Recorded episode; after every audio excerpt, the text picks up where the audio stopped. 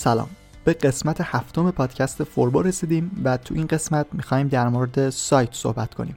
اینکه یک سایت اینترنتی از چه قسمت هایی تشکیل شده و کلا اگر کسی بخواد یک سایت بسازه و به اصطلاح اون رو بالا بیاره باید چه کار بکنه؟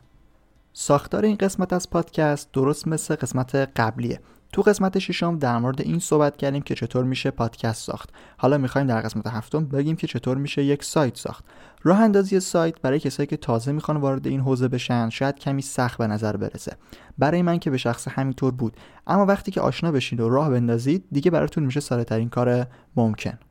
پس این قسمت رو اختصاص میدیم به کسایی که تازه می‌خوان یک سایت راه اندازی کنن یا کسایی که می‌خوان بدونن مراحل ساخت یک سایت اینترنتی چیه.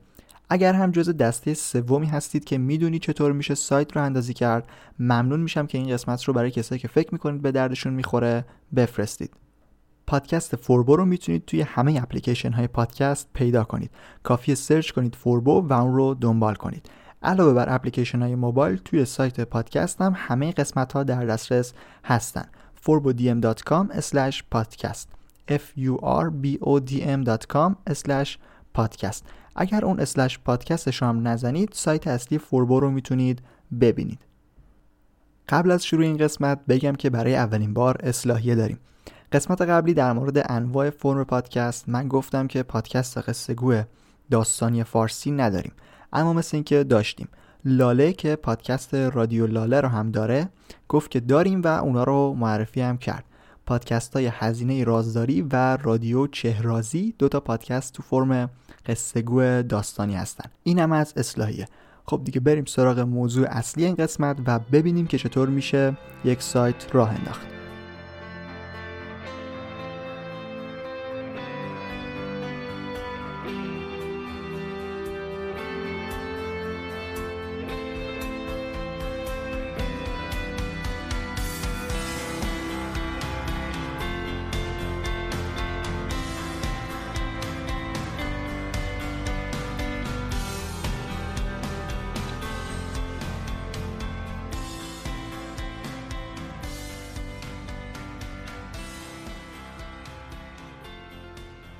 حتما براتون پیش اومده که خواستید در مورد یه چیزی اطلاعاتی به دست بیارید و اون رو توی گوگل جستجو کردید. گوگل و ویکیپدیا دو تا سایتی هستن که تقریبا همه اونا رو می‌شناسن. بیایید به مدل سایت ها دقت کنید. سایتی مثل گوگل تو صفحه اصلی هیچ چیزی نداره جز یه کادر برای جستجو.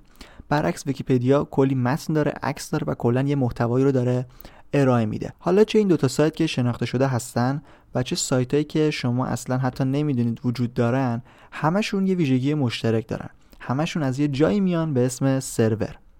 اگر خیلی ساده بخوایم بگیم که سرور چیه باید اینطوری بگیم که یک جور کامپیوتریه با یک سری ویژگی های سخت افزاری که یک سری داده و برنامه رو پردازش می‌کنه. با این تفاوت که دستورات مربوط به اون داده و برنامه رو از جای دیگه می‌گیره. الان توی سایت به همین شکله. یعنی ما سرور تهیه می‌کنیم و از روی کامپیوتر خودمون اطلاعاتی رو ارسال می‌کنیم که مثلا چی توی سایت نمایش داده بشه. اطلاعات ما میره و روی اون سرور لود میشه. سرورها یه سری قطعات سخت افزاری فیزیکی هن که توی هر کشور و استانی توی دیتا سنترهای اونجا نگهداری میشن. تو فیلم ها شاید دیده باشید یک اتاقایی هستن که پشت سر هم یک سری سرور قرار گرفتن و یه نور آبی میاد و انگار سرد محیطش بعد یکی لپتاپش رو وصل می‌کنه اطلاعاتی میده یا برمیداره. اینجاها دیتا سنتر بهشون میگن و باید با شرایط خاصی نگهداری بشن. چون اول اینکه نباید خاموش بشن یعنی برق همیشه باید وصل باشه و دوم هم اینکه کسی نباید بهشون به راحتی دسترسی پیدا کنه. خب اینا رو گفتم که بگم همه سایت هایی که وجود دارن و دارن فعالیت می‌کنن همشون روی سرورهایی به این شکل قرار گرفتن. حالا یکم بیایم عملی تر به قضیه نگاه کنیم. شما اگر بخواید سایت بسازید نیاز به سرور دارید. حالا چطور باید سرور بگیرید؟ قبل از معرفی سرور این رو بگم که سایت شما مثل یه جور مغازه میمونه. یک فضایی نیاز داره. شما بخواید مغازه بگیرید باید برید بازار و یک جایی رو با اندازه که نیاز دارید اجاره کنید یا بخرید. سایت هم به همین شکله. شما می‌خواهید سایت رو راه اندازی کنید نیاز به یک فضای میزبانی دارید. حالا هر چقدر که نیاز داشته باشید و هزینهش رو بتونید بپردازید می‌تونید از فضاهای میزبانی مختلفی که الان معرفی می‌کنم استفاده کنید. اولین فضای میزبانی خود سرور هست. یک سرور کامل یا سرور اختصاصی. Dedicated server. البته داشتن سرور اختصاصی برای شروع کار اصلا درست نیست. جدا از اینکه هزینه زیادی داره اصلا به کارتون نمیاد این همه ظرفیت پهنای باند و هارد دیسک اون. چون اصلا بازدید کننده زیادی اول کار ندارید که بخواید. اونو رو پردازش بکنید. الان میگم که برای شروع باید چیکار کنید؟ اما تا روی سرور اختصاصی هستیم بگم که از لحاظ منابع امنیت و حریم خصوصی سرور اختصاصی بهترین گزینه برای میزبانی یک سایته. و همه سایت های بزرگ و شناخته شده که می‌شناسید همشون سرورهای مخصوص خودشون رو دارن. بعد از سرور اختصاصی یک مرحله میایم منابع و امنیت و همچنین حریم خصوصی رو کم می‌کنیم و می‌رسیم به سرور مجازی یا VPS قیمت هم طبیعتا کمتر میشه. سرور مجازی مثل همون سرور اختصاصیه. یعنی شما سرور اختصاصی رو مثلا پیتزا تصور بکنید. حالا هر slice از اون پیتزا رو می‌تونیم بگیم یک سرور مجازی. سایت هایی که یک مقدار از لحاظ بازدید کننده و اطلاعاتی که به کاربرانشون میدن توی سطح بالاتری نسبت به سایت های تازه کار هستن معمولا از سرور مجازی استفاده می‌کنن. اما شما که هنوز شروع نکردید نیاز به یه چیز خیلی ساده تر دارید. این چیز ساده هاست اشتراکی یا shared hosting هاست اشتراکی رو میشه مثل همون slice های پیتزا در نظر گرفت. با این تفاوت که مثلا قارچش رو میدن به من سوسیسش رو میدن به شما. این قارچ و سوسیس هاستای اشتراکی هستن. هاستای اشتراکی می‌تونن حجم و ظرفیت های مختلفی داشته باشن که می‌تونید خیلی راحت در صورت نیاز به منابع بیشتر اونا رو ارتقا بدید. بهترین گزینه برای ساخت یک سایت استفاده از هاست اشتراکیه. چون اول کار اصلا نیاز به منابع زیادی ندارید و همین که هزینه خیلی کمی رو باید بابتش پرداخت کنید. خب حالا که با سرور، سرور مجازی و هاست اشتراکی آشنا شدید بریم ببینیم که اگر می‌خواید یک سایت بسازید و فضای میزبانی رو بگیرید باید دقیقا چیکار کنید.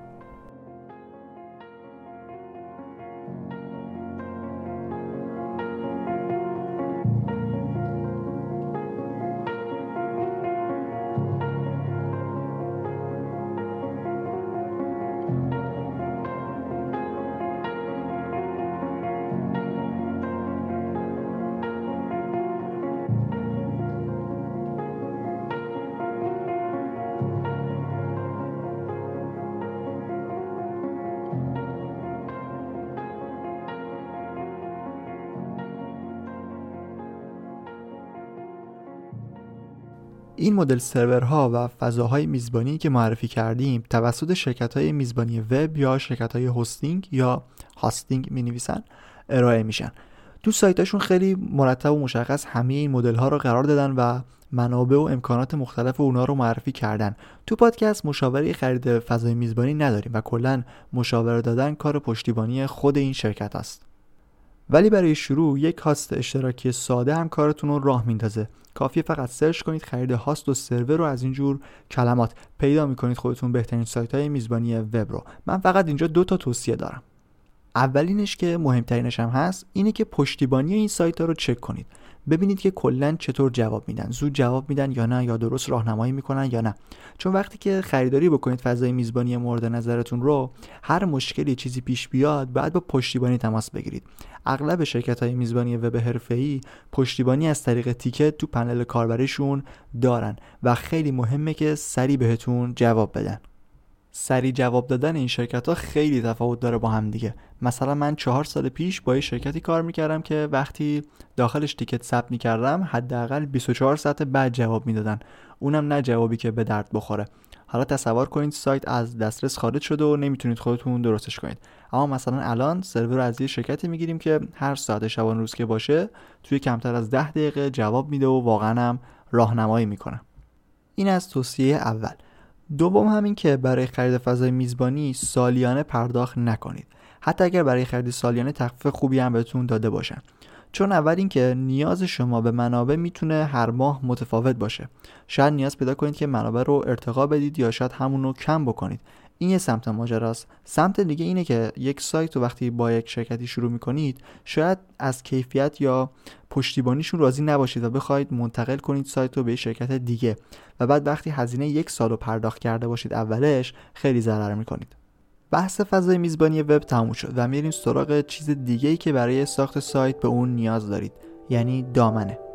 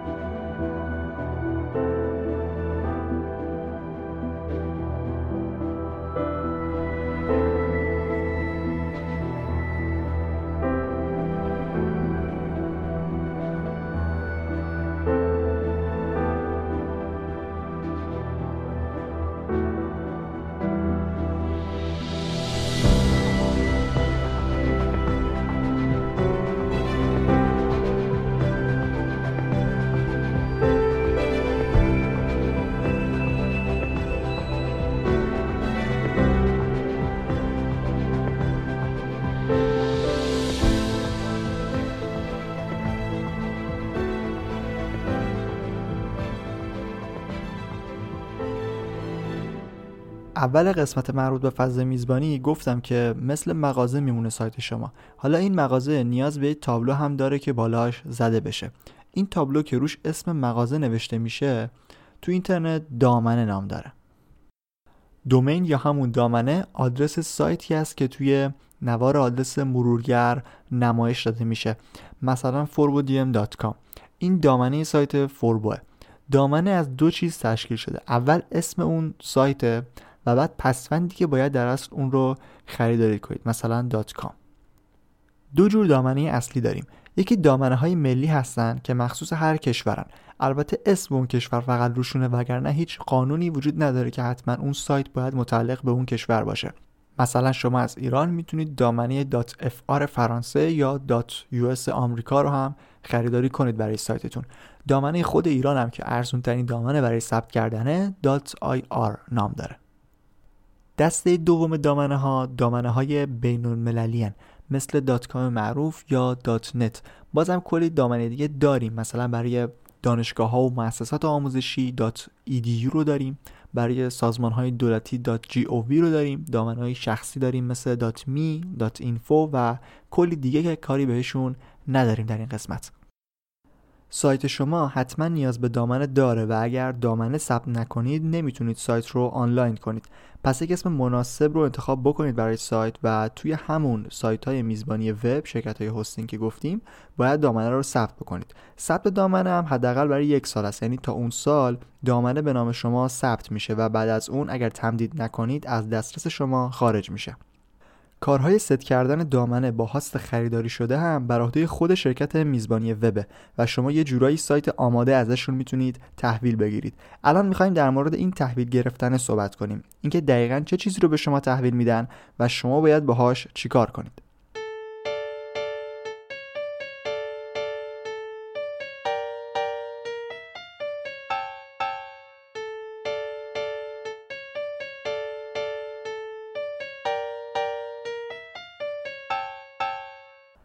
وقتی شما هاست می‌گیرید همراه با اون یک پنل مدیریت هاست یا سرور هم به شما میدن. دو تا از بهترین پنل های مدیریت سرور cPanel و DirectAdmin هستن. روی هاست اشتراکی معمولا از cPanel استفاده می‌کنن. وقتی هاست می‌گیرید و دامنه روی اون ست میشه به شما یک لینک میدن که لینک ورود به پنل مدیریت cPanel هست. این لینک اون چیزیه که به شما تحویل میدن و شما باید سایتتون رو با اون مدیریت بکنید. cPanel در اصل بخش مدیریت هاست شماست. اما شما نیاز به سیستم دیگه‌ای برای مدیریت محتوای سایتتون هم دارید.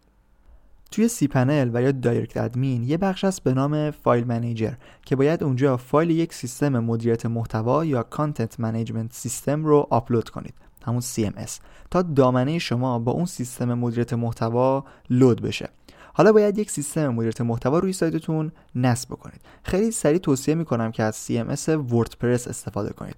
الان با چند دلیل میگم که چرا وردپرس انتخاب خیلی خوبی برای سایت شما توی این زمانه. وردپرس رایگان سبک خیلی سریع و ساده نصب میشه و زبان فارسی رو هم به صورت کامل پشتیبانی می‌کنه. اینا همه به کنار. مهمترین ویژگی وردپرس به نظر من پلاگین های خیلی زیاد و کاربردی اونه. تقریبا هر کاری که بخواید انجام بدید رو یعنی هر ویژگی که بخواید سایتتون داشته باشه رو می‌تونید با وردپرس پیاده کنید. وردپرس علاوه بر پلاگین های خیلی زیاد قالب یا همون template های خیلی متنوع و جذابی هم داره. هر طرح و مدلی که مد نظرتون باشه رو می‌تونید با وجود قالب های حرفه‌ای وردپرس راحت روی سایتتون پیاده کنید. وقتی از قالب‌های حرفه‌ای وردپرس استفاده می‌کنید نیازی نیست نگران تکراری شدن طرح سایتتون با یه سایت دیگه باشید. چون وردپرس صفحه سازای قدرتمندی هم مثل Visual Composer داره که می‌تونید سایت خودتون رو خیلی راحت شخصی سازی کنید. خیلی راحت المان‌های مختلفی رو توی صفحه قرار بدید و اصلا فرم کاملا متفاوتی رو برای سایتتون بسازید. این هم از ویژگی‌های وردپرس. حالا این وردپرس رو شما باید از سایت خود وردپرس دانلود کنید. یک فایل زیپ هست که باید اون رو توی file manager cPanel خودتون آپلود کنید و بعد extract تا پوشه های وردپرس بیاد روی سایت شما. بعد از این کار باید توی همون cPanel وارد بخش ساخت دیتابیس بشید و یک دیتابیس جدید رو تعریف کنید. این هم کاری نداره و فقط کافیه یک اسم و رمز رو برای دیتابیس انتخاب بکنید تا ساخته بشه. به این اسم دیتابیس و رمز اون بعدا احتیاج دارید. حالا برگردیم به دامنه شما. الان که پوشه های وردپرس توی file manager شما قرار گرفته کافی دامنه سایتتون رو با یه wp-admin باز کنید. مثلا اگر آدرس سایت شما reza.com هست باید وارد آدرس reza.com wp admin بشید. وقتی وارد این پوشه از سایت خودتون بشید مرحله نصب وردپرس شروع میشه که خیلی هم ساده و سریع تو کمتر از 5 دقیقه انجام میشه. فقط کافی اسم سایت نام کاربری و رمز عبورتون رو مشخص کنید. بعد از اینم اسم و رمز اون دیتابیسی که ساختید رو هم باید با وردپرس هماهنگ کنید و تمام. اینجا نصب وردپرس تموم میشه و همون آدرس دامنه شما با یک wp-admin میشه صفحه ورود شما به پنل وردپرس. این پنل وردپرس دیگه در اصل پنل مدیریت محتوای سایت شماست. وقتی نام کاربری و رمز عبوری که توی نصب انتخاب کرده بودید رو وارد می‌کنید وارد پیشخان وردپرس میشید. همینجا اول بیاین دامنه سایتتون رو بدون اون پوشه وردپرس باز بکنید. می‌بینید که یک قالب ساده که قالب خود پیشفرض وردپرسه با یک نوشته آزمایشی روی سایتتون نمایش داده میشه. حالا هر چیزی که می‌تونه متن، عکس، ویدیو، قالب جدید، پلاگین و چیزهای دیگه باشه توی این پنل وردپرس که آپلود بکنید روی صفحه اصلی سایتتون نمایش داده میشه و بقیه می‌تونن اون رو ببینن.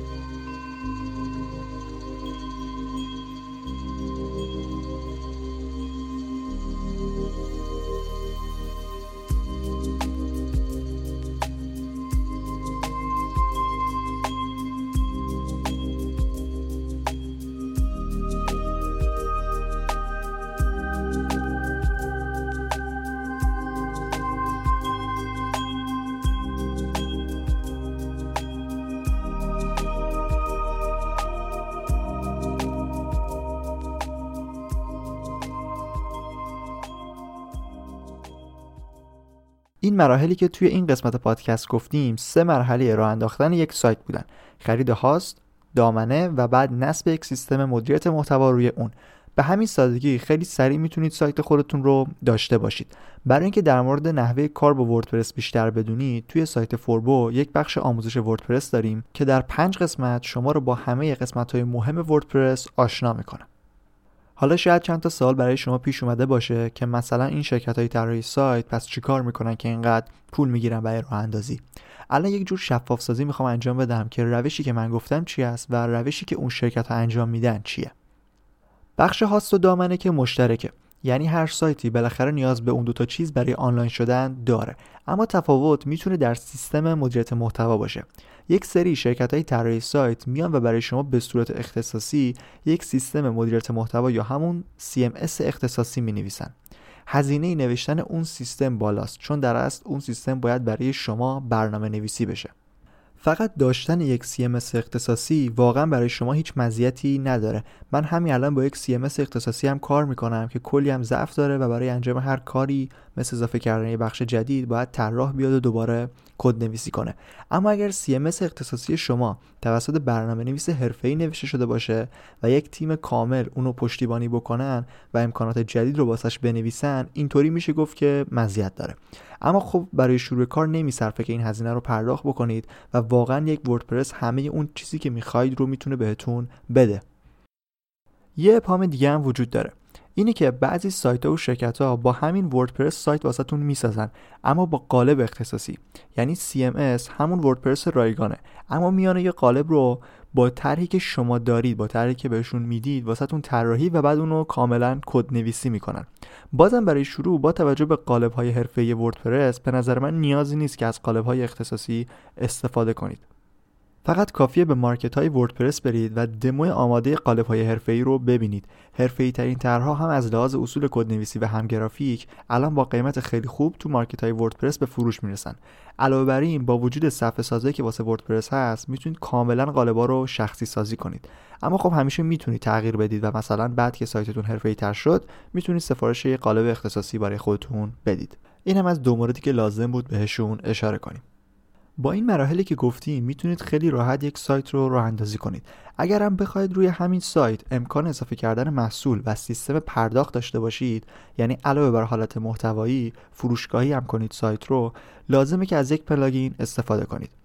ووکامرس فروشگاه ساز وردپرسه که می‌تونید با نصب اون روی سایت خیلی ساده امکانات اضافه کردن محصول روی سایت داشته باشید. دیگه وارد بحث فروشگاه نمیشیم در این قسمت ولی حتما جز مواردی هست که توی پادکست بهش اشاره بکنیم.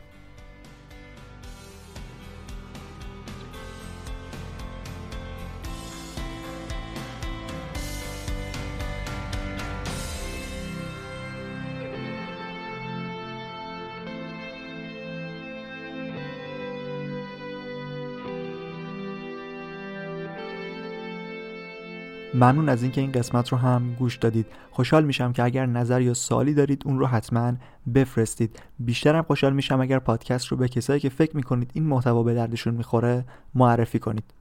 آدرس سایت ما forbodiem.com هست و اگر یک slash پادکست بهش اضافه بکنید می‌تونید سایت خود فوربو رو هم ببینید. فوربو رو می‌تونید توی همه اپلیکیشن های پادکست پیدا کنید.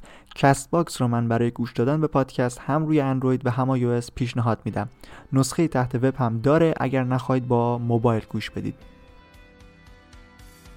من رضا توکلی این قسمت پادکست فوربو رو هفته اول اردیبهشت 98 ضبط کردم. ممنون از همراهی شما.